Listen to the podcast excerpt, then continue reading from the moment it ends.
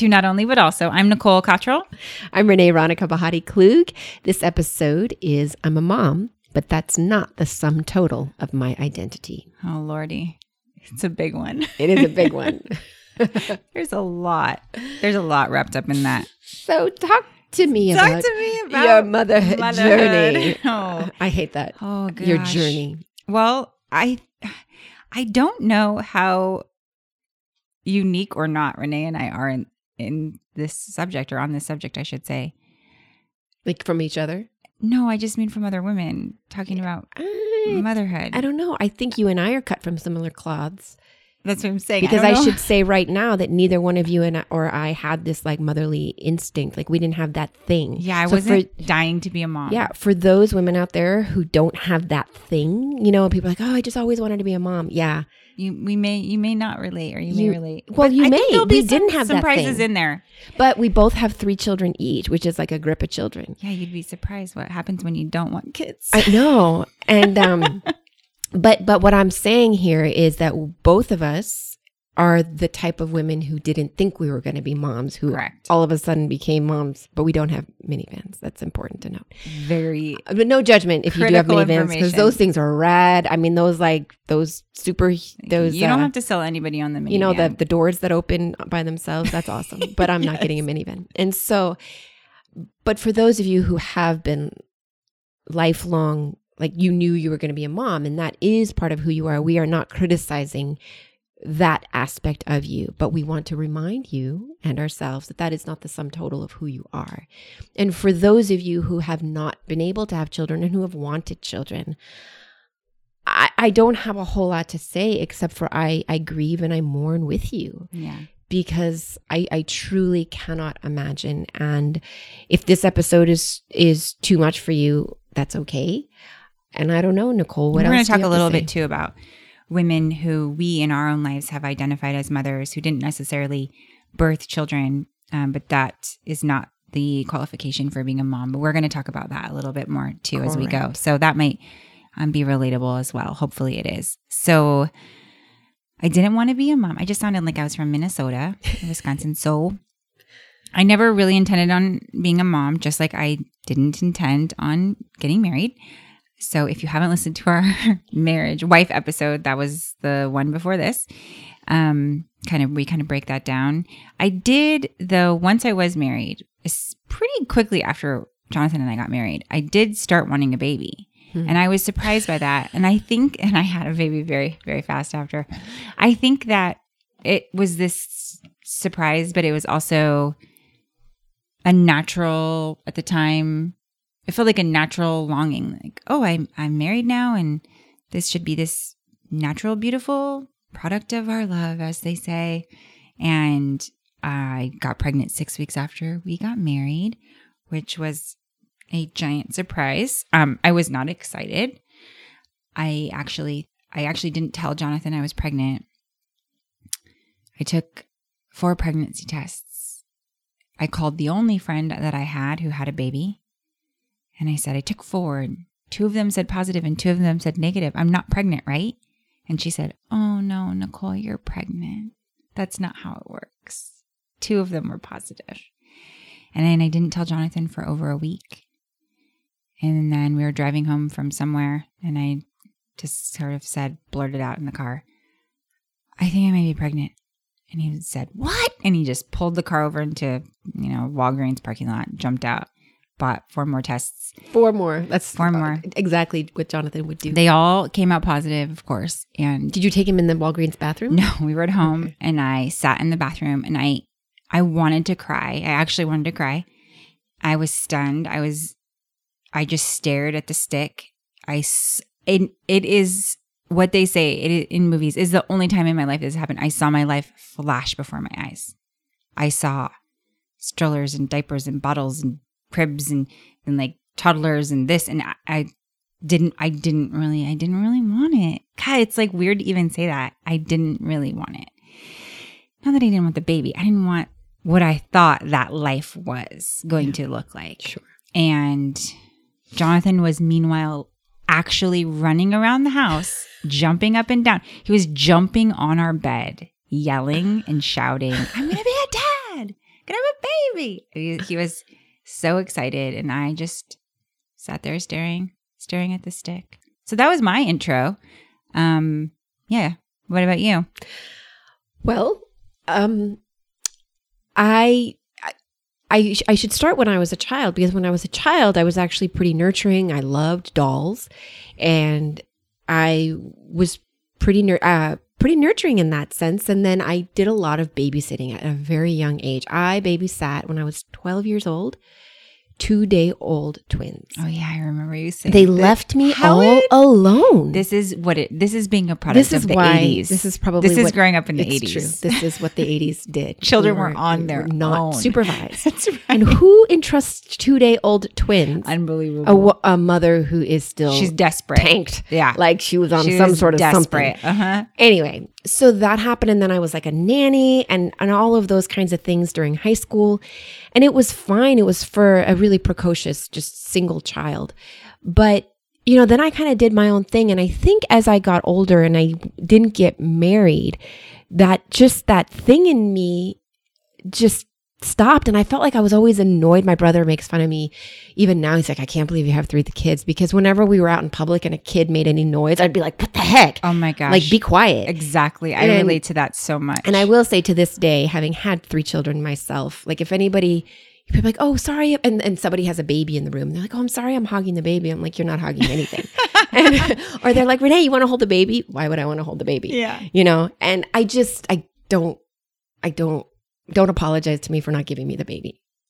I'll, I'll hold your baby. I'll hold the baby, but I I won't expect Renee to hold the baby. I mean, if you want me to hold the baby, I'll hold the baby. All right. I'll change the baby. I'll feed the baby. I could probably still breastfeed the baby, but uh, it's not your top. It's not your top choice. No. And so I was 32, I think, when I found out I was pregnant. And what's interesting, I am, you know, I'm a spiritual person. And I did had not wanted children, but when I was 24, so almost what however many 9 years prior, uh, math, math skills here. I am Asian, but I am not good at math. Um, last episode we talked about this. And um, along with being a wife. So you'll have to listen to see how those two ideas right. connect. You'll wonder. anyway and i actually had a vision of a little girl i just I like i had a i just had a flash i saw this little girl and a month or so later my brother uh, who was living across the country at the time i was living in new york he was in phoenix where we are right now you know doing this podcast and he was like hey mom and i both had dreams last night of a little girl and I was like, both of you had a dream. And they're like, So and he's like, and I think it's your daughter. And I'm like, my what? And he described the girl, and it was the same girl I had in the vision. Yeah. And so I think it was that that kind of prepared me. Oh, like, oh, so interesting. one day you might be a mom Yeah. and you might have a daughter. God knew you needed nine years. I needed nine years, and it's true. And so the the one day I was in Target. Now, uh, flash forward nine years later, about, and I saw you know the little mermaid. It was just making its comeback, and we're in like 2009 at this point, 2008 ish. And Little Mermaid is making its comeback, and I look at the towel, and I was like, oh, Ariel. And I grabbed the towel and I bought it. And I was like, what are you, why are you buying a little Little Mermaid towel? Ridiculous. It's really still one of my very favorite Disney movies. I know, but I didn't know why I was doing I this. know. I was just like my my it was I don't know. Anyway, so then that night I don't know why I took a pregnancy test, but it was a dollar store pregnancy test and they work. They work. They do. And because I've been pregnant, well, I've, well the three times I've been pregnant, they were three dollar store pregnancy tests. and so anyway, um, and I was pregnant with a little girl named Ariel, who looks just like the girl from my vision.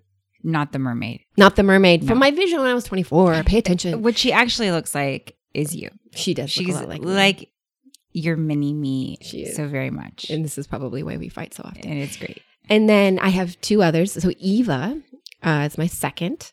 And when Ariel was nine months old, I thought my marriage was going through a rocky patch, and I thought I had an ulcer because of it. But I did not. I had a Eva. and so Ariel and Eva are 18 months apart. And then um, after that, uh, and I want to talk about miscarriage in a different uh, episode, but I had a miscarriage. And from that, it revealed a lot of autoimmune issues that I have that I've dealt with. But when I started dealing with my autoimmune issues, I had my Judah, Mm-hmm. who's our third and final. And Judah was born when I was 37. So it was considered a geriatric pregnancy. You were of older Yes. maternal age. I was, and I had to have extra appointments, and they treated me like I was too old to have a baby, but my uterus said otherwise Your uterus didn't quit. and proved otherwise. and you know, being a mom, I love I love people. People are my why. And so for that reason, I love my children. Being a mom, oh my gosh. I feel like as soon as I figure one out, they move to another stage of life. Absolutely. That's what they do all the time. And my three children could not be farther apart in personality. Mhm. Eva and Judah are blonde hair and blue eyed. I am dark skinned. Ariel's dark skinned. You know, we're dark featured. You know, it is just like not only just physically do they look different, they are so different. They're so different. And I just, I can't wrangle them in. And I think ultimately, inherently, the reason why motherhood is so hard for me is because it is an unselfish act. And I am a supremely selfish person. I don't think that's true. I I'm love doing what I it. do. I'm I gonna let you like- say it. I like doing my work and I like reading and I like scrolling my social media and I like to eat cereal for dinner and I skip lunch sometimes and all of these things. It's called being a human. I Once- know. It's not. But yes, I get it. I I understand. But, you know, you have to forget yourself if you want to be a caregiver. No, you don't. That's what we're. That's what we're talking about. Oh, I just walked into You the walked lie right that we are dis- deconstructing. Holy mother of That hoe! was great. Yeah. you did- yes. That was brilliant. I, I censored myself in that. She did that on purpose. She did that on purpose. Um, a lot of people say that marriage is the their refining fire.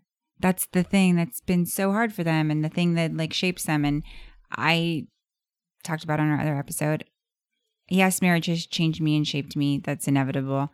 Um, but but ch- child, not child, child rearing, mothering has been the thing that's been the hardest for me.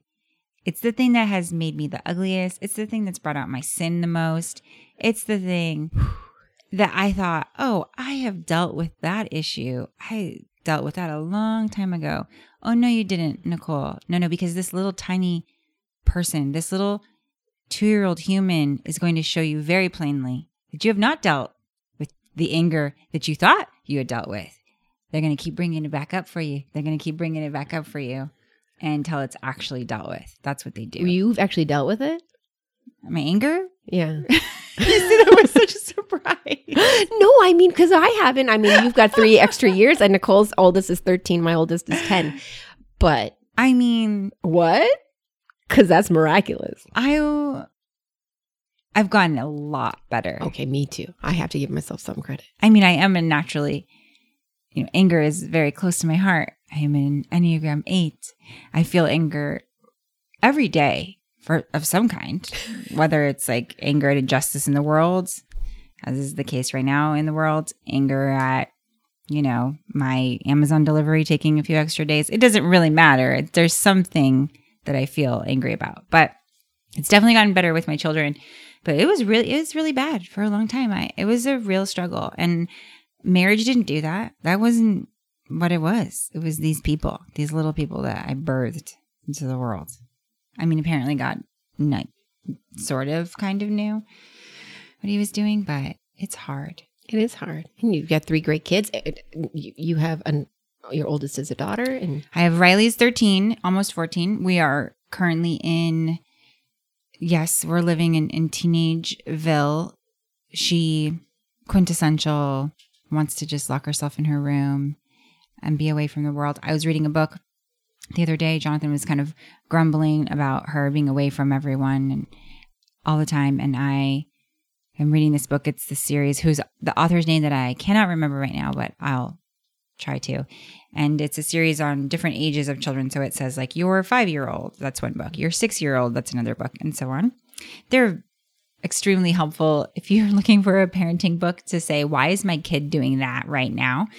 It is, they're a great series. I've read them throughout all of their ages. And so I have the 13 year old one. Hmm.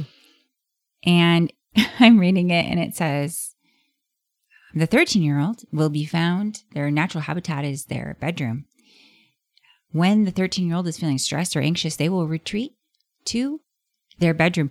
When conflict arises with siblings or parents, you can find your 13 year old in their bedroom. Wow. And I was reading it to Jonathan, like, hey, listen, this is normal. This is this is what we're dealing with. But the encouragement is they said, well, the book says this isn't a negative. We actually see this as a positive. Essentially, it's a time for them to cocoon themselves away Yeah. when they're 13 and they're doing a lot of thinking about who they are at that age. Yes. And you do that alone in your little bubble. And then they emerge as these much more confident, capable 14 year olds. Yeah. So praise Jesus that she's almost 14 That is true. because I'm all done. I know. And then I have an 11 year old Tolan. 11 is hard too for different reasons, but he's awesome. All my kids are wonderful. Uh, not to knock on Riley, that wasn't uh, fair. She's creative and She lovely, really and is. she's a really beautiful heart. And she's, I can't imagine anyone else being the the older sister to her brothers. She has great love for them. Um, in my middle, he's uh, sensitive super caring, also huge heart. He's smart and determined and persevering. And then my youngest is my hardest, which happens for a lot of people. I don't know. Uh, he's eight. That's Beckett. And he is passionate, feisty, fiery, strong willed. He's essentially me um, with blonde hair. Uh, yeah, coming in at five or four, th- four foot three inches or whatever he is. So he's um he's full of life too. So and the same as you, they're all so different. You think, how are you all from the same two people? How did this actually happen? And the second you feel like you're figuring something out, they turn the tables on you. That's right. They, Yeah. they move to a different. And I can't tell. I think I like this stage now. I mean, like the younger stage of changing diapers, that was just a blur. It was just getting through it and getting it done and going Mhm. forward. Survival. It's it is survival. mode. And now it's like character making. Hundred percent. I think you shift from a lot of physical energy being spent to emotional energy and being mental. spent. And, mhm. Yeah, and then the next, I don't know, the next stage, I don't know. And I, that, that's the thing because I've worked with college students for the last twenty years. I'm like, oh, I got that, Right. and who knows if I will because now it's so personal. It's, It's not so somebody else's when it's your kid. kid. I'm I'm trying to mold. It's my own kid, and That's I'm right. like, oh, geez. and so, uh, yeah, but you know, uh, I. Th- being a mom, I, and maybe it is because I've always worked full time. I went into labor with all three children while I was at work. It's so crazy. Yeah. And um, my water broke as I stepped out into the parking lot with with my oldest. I I, I had just finished teaching, and I stepped out into the parking lot, and boom, it burst. it was very nice of her to wait. It was, it was, and then my second, it was right in the middle of my teaching, and I couldn't talk anymore. And I was like, Mhm. "Oh, I guess if I can't talk, that means I should go." that means I'm in labor. and so that, and then my third, I don't even remember. By, by that point, I don't know. I think I just knew it was before work. It was He was before born. work. He was born, and so um, I don't know what happened. Oh, I don't know. It doesn't matter. And so, so I don't know that I've ever felt. I think for me, there was always this feeling of alienation because I never felt like motherhood was part of my identity. Mhm. And so maybe I always felt guilty about that Mhm. like yeah it's part of who i am but like mom isn't like the first thing i put on my instagram bio and um and i don't think i should feel badly about that that there needs to be a healthy balance because i think again culturally whether it's in the united states or beyond that um or just this generation maybe a lot of us do see ourselves as either i'm a mom or i'm not a mom Mhm. Absolutely. or we measure our womanhood based on our ability to birth a child. Well, I think inside of the American Christian church, the idea, firstly, of marriage is propped up as the end all be all of the Christian faith. That's a separate episode conversation, but Renee and I both adamantly disagree with that. Um, singleness is in, is equal with mar- marriage, married, um, in God's eyes. I fully, fully believe that. So you have the lie that to win, you got to be married, and then to win more as a Christian, you got to have babies. And like it's some sort of um, indication that God is with you. Right. You're blessed. I mean, children are a blessing. Sure but they are not the measure of all blessing, nor does that mean you're not blessed if you don't have children. And God chooses to bless whom He chooses, how He chooses, when He chooses, and with what He chooses. Yeah. That's actually out of our control. Yeah, and, and I mean in the Bible we see Hannah, we see a lot of people who wanted children desperately. This is an Old Testament uh, reference with Hannah, and she prayed desperately for a child, and she was given what ended up beco- who ended up becoming the prophet Samuel. And then we see Mary, the mother of Jesus, who was 13, and mm-hmm. she was not prepared to be a mother, and she didn't even know how she was going to be a mother because she was the Virgin Mary. Mm-hmm. And and then in here this happened. And so you know you have a lot of different scriptural um, narratives about different women in their relationship with motherhood but it's certainly not necessarily even a defining factor there. Yeah i would agree. And so i don't understand how we've made it. We've reduced our identity to to two things that don't even pertain to us mm-hmm. right? It's it's who you're married to and who you've birthed. Mm-hmm. and again, horseshit. And so.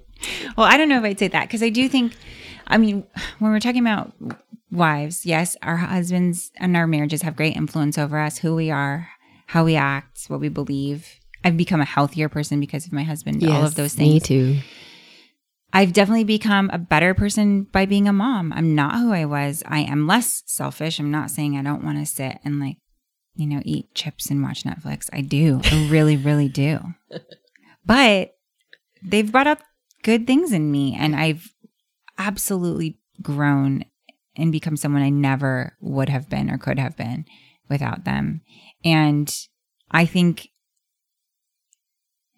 one of the greatest aspects probably is the way in which children have grown my own sympathy and empathy for others in the world. Yeah my ability to, I think, relate to a lot of people that I wouldn't have necessarily known how to relate to. I mean, you know, motherhood is a great connector. Mm-hmm. You can sit down with another mom and you can talk about being a mom, even if you have nothing else to talk about or nothing else in common because it is there is a sisterhood there.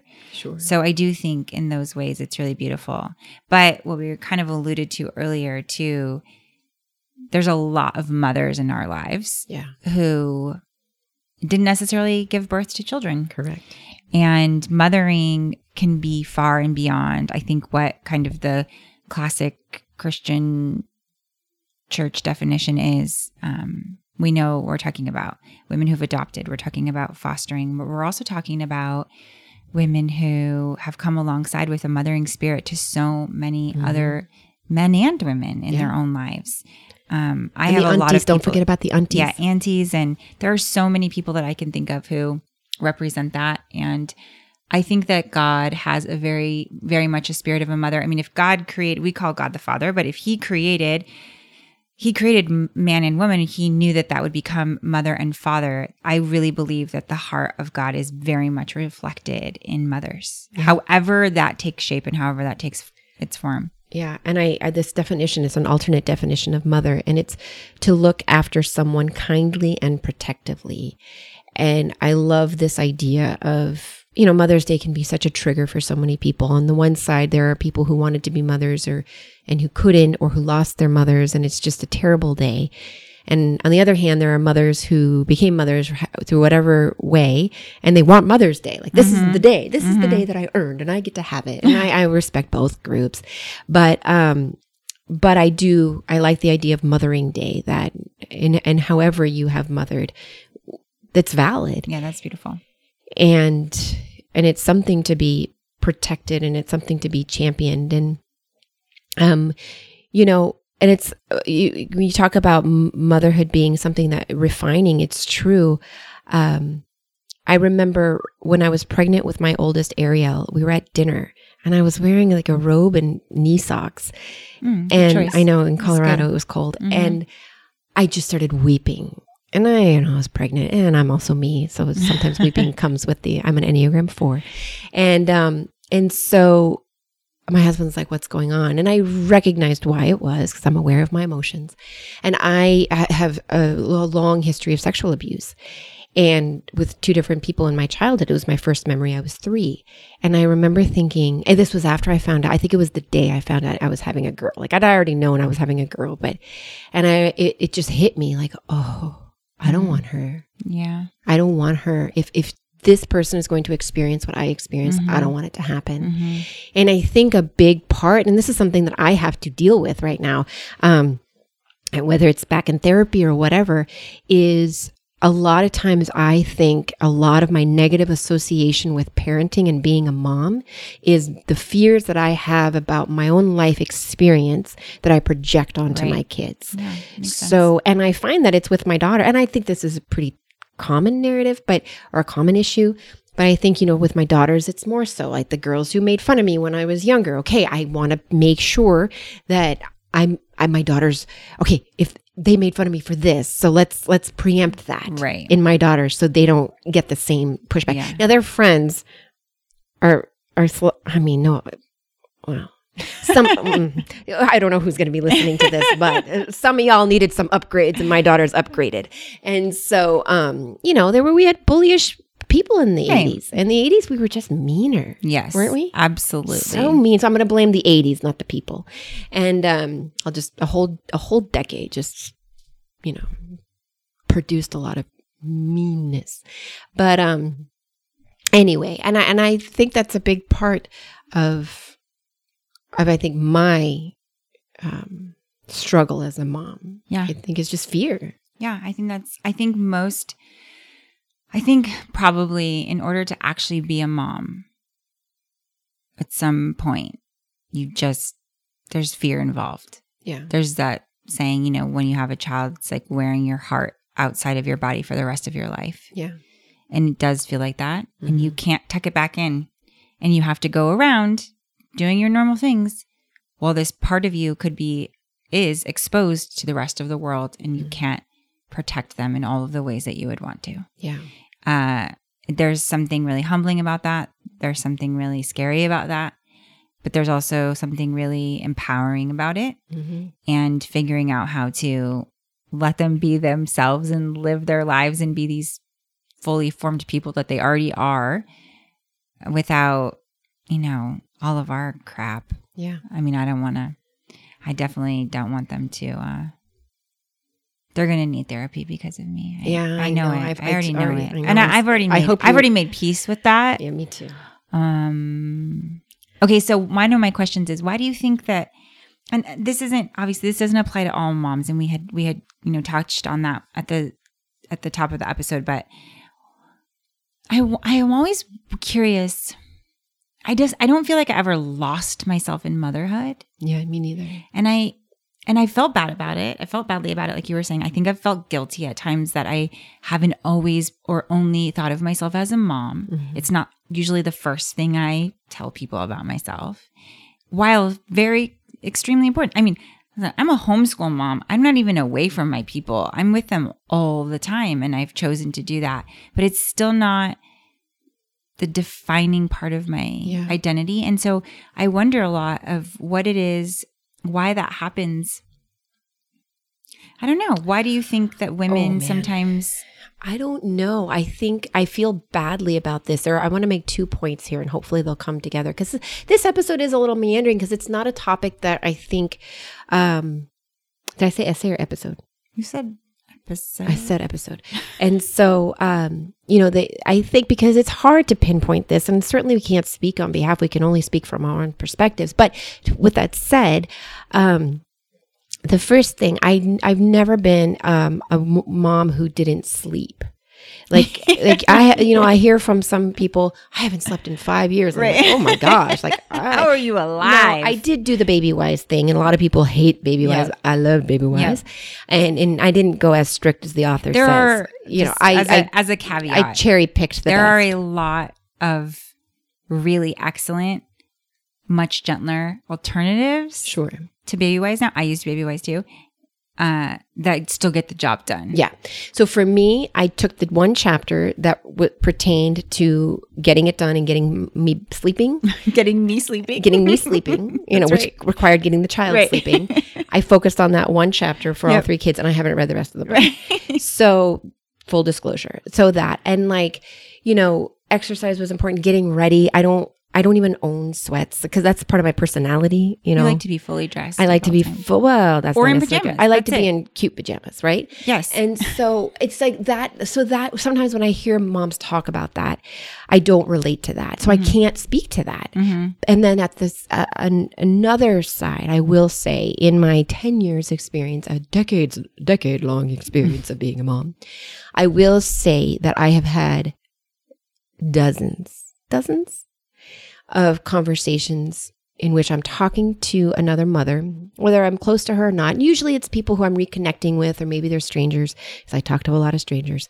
Um, and somehow I've said something to them and they begin to weep or they start and they look at me and they say, thank you. And I was like, well, why are you saying thank you? And they're like, because you just, you just returned I just told you about who I am as a mom, or maybe maybe me. Now I maybe revealed something vulnerable about Mhm. being a mom, or not liking being a mom, or you know, not feeling fully comfortable. I think I used to not like it. Now I like it. I just don't always feel comfortable in it. Mhm. And somehow that empowered them. It gave them a sense of freedom to know I don't have to put up this form of perfection. Right. And so I think that I'm, I'm bringing up two different topics here. There's one on the on the, the first I brought up on the left is um, this idea of this always haggard, never perfect mom, almost Right. this extreme. Right. And on the right, the the second example I gave is this mom who feels like if she's not perfect or she doesn't subscribe or ascribe, what the, what is the right word there? I need to look this up. I taught English for 17 years and yet I right, still have problems with it. Um, The perfect Pinterest mom yeah, the perfect Pinterest mom or this or that. The right. and Mhm. until she comes to a girl who's like, listen, Mhm. I don't care what you do. Right. You can like you if your kid can unbutton your shirt and take out your teeth at five, I'm not gonna judge you. All right? I'm not gonna judge you. You do Oh, what you no. need to do to get your family That's right. grown up. Uh-huh. I, I truly feel that way. All right. Is that gonna happen in my family? Probably not. I'm going to go No. out on a limb. No, all three. Hard stop. Okay, one year old. All equity across the board. All right, all y'all are stopping. Boom. These are back to being mine. mine. And um, anyway, so that kind of thing. And so I've noticed that as well. That that just my being able to speak freedom into a place of perceived or whatever false perfection has brought a lot of people comfort and i think and i think our society in the 2010s right where are we right now yeah we, we moved into a new decade Mhm. which are the 20s so the, the the 10s i think brought in this this idea unlike the 80s of not being as bullying of being a little bit moving toward mom supporting moms. mom supporting moms Mhm. Women moms supporting women. women supporting women for who they are Mhm. There's definitely that more whether of that. you're stay at home or whether you're uh, go to work you're cool either way right. You're cool. but i will say being a working mom and dropping my kids off at school i'm not as connected because i got to get to work Right. and I feel really isolated a lot of times. Mhm. And I remember there was one other working mom. I just knew she was a working mom from across the room. And I looked at her and I was like, Are you a full time working mom? She's like, Are you too? And she, like, again started tearing up. I'm like, Let's get together. We- We got to support each other. Yeah. Because there was a sense, and this is with my oldest, there was a sense about what uh, five six years ago that we were othered and we weren't fully and we were we Mhm. didn't care enough about our children That's right. because That's we had the lie. because, we had to we had to pay for their meals Earning a living. we had to earn That's uh, right. you know um but whatever the case is and i think it's gotten better and um i think i'm meeting more and more older moms like me Mhm. who are also working and oh gosh it feels so good Yeah, it's really it good. feels so good not to be the only one working or or the oldest like I think I was what almost 40 and I was hanging out with a bunch of moms and one of them was complaining about turning 25. Mm-hmm. And I was like, "Oh." Get me out of here. I was like, "What?" I got stretch marks older than you, lady. And so not really, but you know. It was good effect. Anyway, so I I present all of that now and I will stop talking. Okay, so one thing you touched on that I liked that made me think of it in another way. So you have on the left, you have your haggard, bewildered, haven't slept in five years, mom. And haven't had sex in like Oh, forget sex. There's Whatever. no sex. There's no vacations. There's no trips away. There's no there's no date night. Okay, she's she. That's yes. Yeah. Then on the the other side, you have your perfect Pinterest Pollyanna with the, the stroller. with everything that you need, tip top, tippity top, and her Instagram account is gorgeous. And she bakes. She bakes a lot. Mhm. She sourdoughs. She kombuchas. she has the starter. She has. She's giving out starter to everyone she Right. knows. in mason jars That's that are right. That's what she does. Then somewhere in between is reality yes. for all women and all mothers, let's say. So the Haggard mom and the Pinterest mom, their life is actually somewhere in between as well. Mhm. And that's the thing that we forget. Yeah. And it's really easy for us to judge on one side or feel discouraged on another side. And, you know, we're all living somewhere in the middle space of Yeah. that. I will say one other thing that comes to my mind though is you're talking about the tens and women supporting women and moms supporting moms. And I, I definitely know, know that, that there was a big shift in that for which I was appreciative.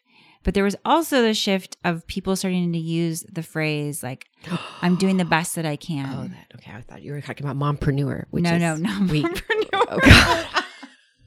I thought you were going to go there. when we I got when words we- about when that, but Renee and. I were were first talking about starting not only but also one of her only requirements was that we never use the word mompreneur, and I was like, oh, that's cool. I, I, I, just threw up. I can keep that promise. Yes. Okay. Go ahead. I'm Um, sorry. No, just the phrase of like, just like you do you, and like you be you, fine, whatever. But like I'm doing the best that I can. You're doing. We're all doing our best. And there's someone I follow on Instagram named Kristen Rogers. Give her a shout out at Kristen Rogers. And she's a photographer. She's gorgeous Instagram, but she's a homeschooling mom of two. And she had this whole post about that's she just called bullshit on I'm doing the best that I can. And she was like, listen, I don't think most of us are actually doing the best that we can as moms. She's like, I'm just going to say it. She's like, and, and there was no judgment. This is in love. She's full of love and grace. And I read it and was very convicted and thought the same thing. Like, some days I fully acknowledge I'm not doing the best I can as a mom. That's okay Mhm. there's no i don't i don't want to condemn myself there's no condemnation but i also have to acknowledge like it's, it's okay to want to do better Yeah. it's a good thing to want to improve as a mom and to make better choices for my kids and for myself to become a better mom like go to sleep nicole when you're supposed to go to sleep so you can feel good in the morning Yeah. when you teach your people or make sure that I eat well or exercise so that I have energy to, you know, Yep. deal with sibling rivalry all day long, Yeah. whatever it is. So anyway, that's a thought that came to my mind. And I think I have nothing but admiration. I say this and I fully mean this. I have nothing but admiration for every mom and mothering woman that exists. It is the hardest job. It really is. And however you're doing it is the way you're supposed to be doing it. But also, you know, we can always do better in certain areas. Mhm. And I fully admit that for myself. But we see you. That's really, Yeah, I love that. And you know, and going back to fear, there's a couple of things I want to share you, whether it was Mahatma Gandhi or Martin Luther King Jr. or in the Bible, the opposite of love is not hate or even indifference. And hate has very similar energy to love. Um, indifference, they say, is because if you no longer are in love with somebody, you're not going to care about them. But indifference is just so, it's such a passive and kind of cruel emotion. But if I think if you look at the sources I just mentioned, the opposite of love is fear. Mhm. And then Paulo Freire, who is a, an educational theorist, he wrote The Pedagogy of the Oppressed. It's so good. He's Brazilian, was Brazilian. He said that the opposite of love um, is not just the is the fear of love, but more so the fear to love. Mm. And I was like, ooh. Yeah. And that was, and, I, and I've used that in some of my my trainings and just understanding why it is that we can other others or we other ourselves and we, we put we take ourselves out of whatever circle.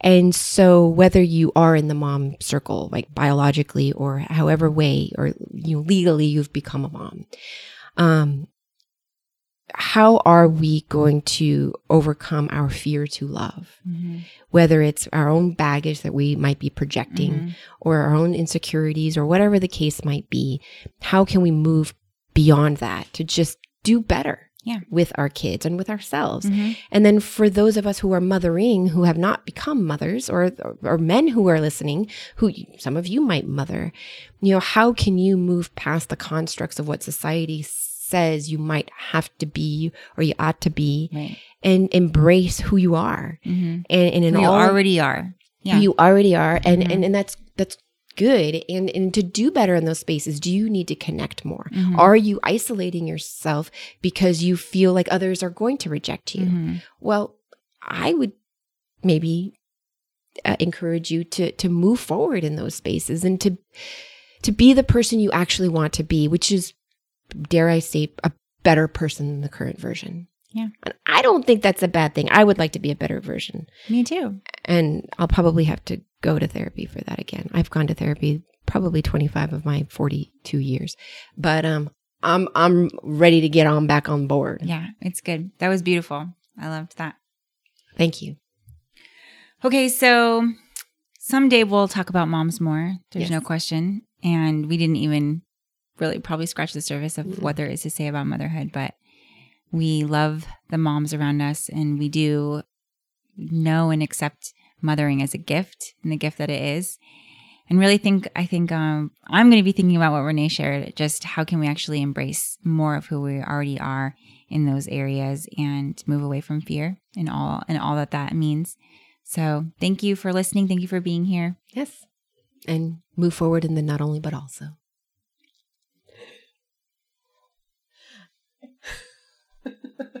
oh, we don't have to stop there. I don't know what to say. We can just we can make fun of that. Just I say don't know bye. We're gonna take that on, but we're taking that out. Evan's gonna edit that out. Okay, bye. Evan's gonna edit that out. I don't know. We can't. Yeah, we might not have that same. If you had said it normal, but you didn't What say did I say? normal. And you did your like scholarly voice. I know. You were like, and the blah blah blah. yeah, that was because I was joking.